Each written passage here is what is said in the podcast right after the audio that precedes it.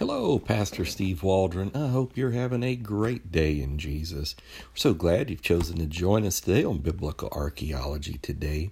And we're going to be looking at third part in our series on Canaanite religion, Ugarit, Rosh Shamra, and this dramatic find that really helped open up so much of the Old Testament to us with showing just what was Baal, what was Asherah, what was Astarte and this whole Canaanite religious practice and why it was so bad and why God judged them the way he did.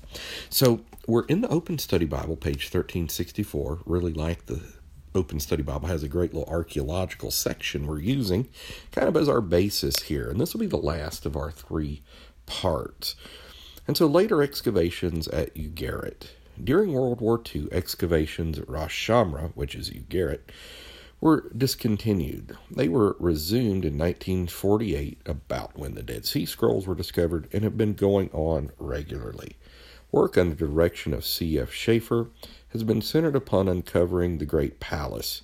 The most important discoveries in connection with this structure were the Royal Archives, these archives, discovered in the palace, were of historical nature in contrast to the mythological ritual text of the early years 1929 to 1937. The archives in the west wing of the building contained administrative documents to a large degree relating to the royal estates. Those in the east wing had documents relating to the capital city. Those in the central archive were mainly legal finds. Almost all documents were inscribed in the common language of these centuries, namely Akkadian, which is fascinating.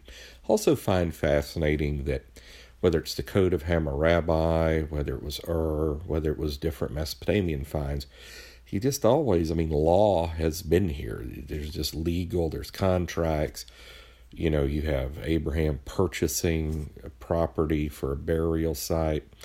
And so there's just always been these things. All right. Uh, almost all documents were in the common language of these centuries, namely Akkadian, I've already mentioned. A few were written in Hurrian or Ugaritic.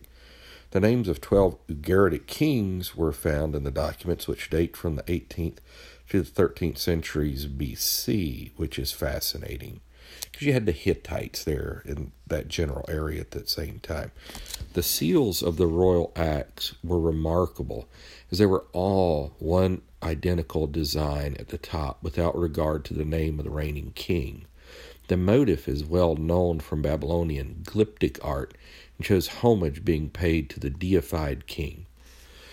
And that's something else, you know, it's going to uh, end with the Antichrist, but uh, the homage of Pharaoh, of Rome, and the emperors or the Japanese emperors. This is just something that has always been. Numbers of fine objects have been recovered from the palace, especially pieces from the king's bedroom. Especially noteworthy was the large ivory foot panel of the royal bedstead, perhaps the largest single piece of ivory carving yet recovered in the Near East. They found some of that in Israel as well, and it's mentioned in the Minor Prophets about the uh, houses of ivory. Another remarkable piece found in the campaign of 1952 to 53 is the ancient Ugaritic alphabet of 30 le- letters. This piece is now housed in the National Museum at Damascus.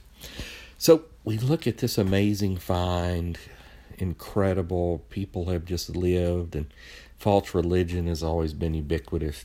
Tomorrow we're going to start a, couple part series on the Nuzi tablets, their influence on the Bible, and ancient Near Eastern history. God bless you. Thank you for listening. Join us again tomorrow.